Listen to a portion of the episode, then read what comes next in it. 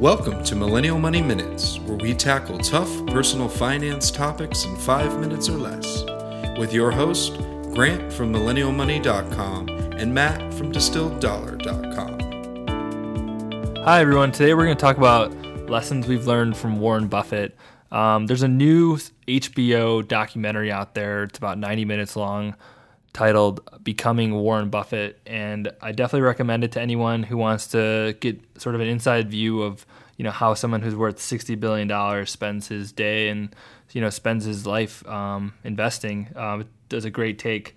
Um, and one of the biggest lessons I learned from Warren Buffett early on was basically his obsession with compound interest.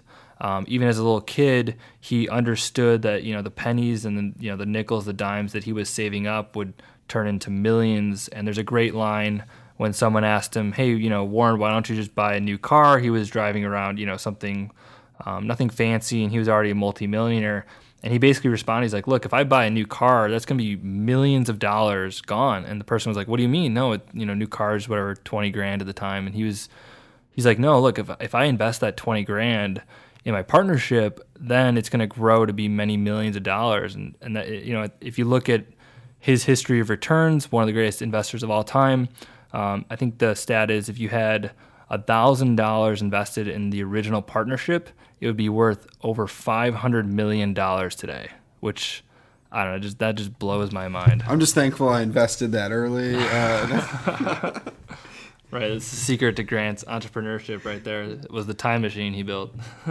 Yeah, no, I've uh, personally, I'm just uh, you know more recently been getting into Warren Buffett. Um, haven't been following him as long as Matt has. Um, I've been personally just over the last you know five years such an index fund um, follower that viewed any sort of form of active investing even value investing as just being a distraction.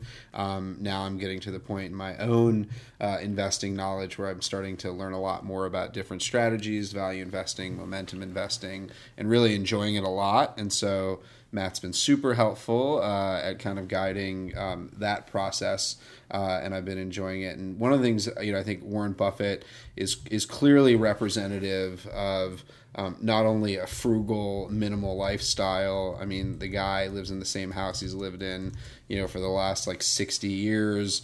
Drives an old school car, eats breakfast at McDonald's every day. Very simple life.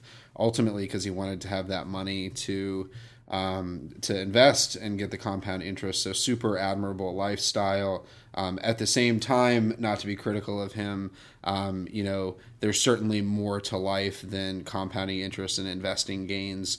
And Warren Buffett probably didn't miss out on any opportunities. Certainly, being the world's most successful investor, um, you know, he's lived a life well lived. And I think one of the things I took away um, from the the documentary is he, he's really full of a lot of joy um, and feels very grateful for the life he's lived and the experiences that he's had. Um, and he really really radiates um, someone who's very happy.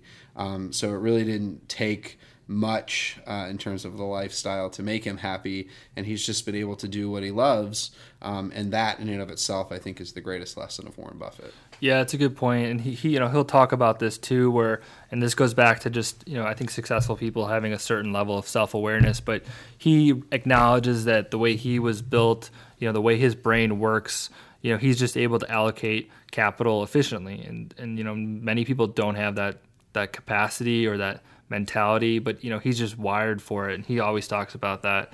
Um, another great lesson I took away from Warren Buffett: um, his number one factor when deciding on what to invest in. Um, and I don't know, I don't know if Grant even knows about this, but he boils it all down to opportunity cost. So it doesn't matter what the return is on your investment. All that matters is what's the return on your second best investment.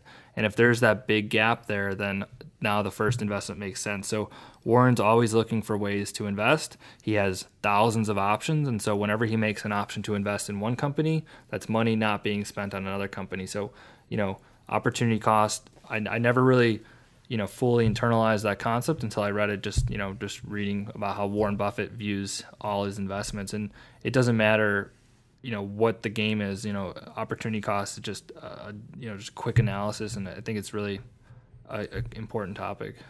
So hope this was helpful and we'll chat with you soon. Thanks for listening to Millennial Money Minutes. If you liked this podcast, please leave us a review on iTunes and subscribe. If you want us to cover a specific topic, use hashtag Millennial Money on Twitter or visit millennialmoneyminutes.com.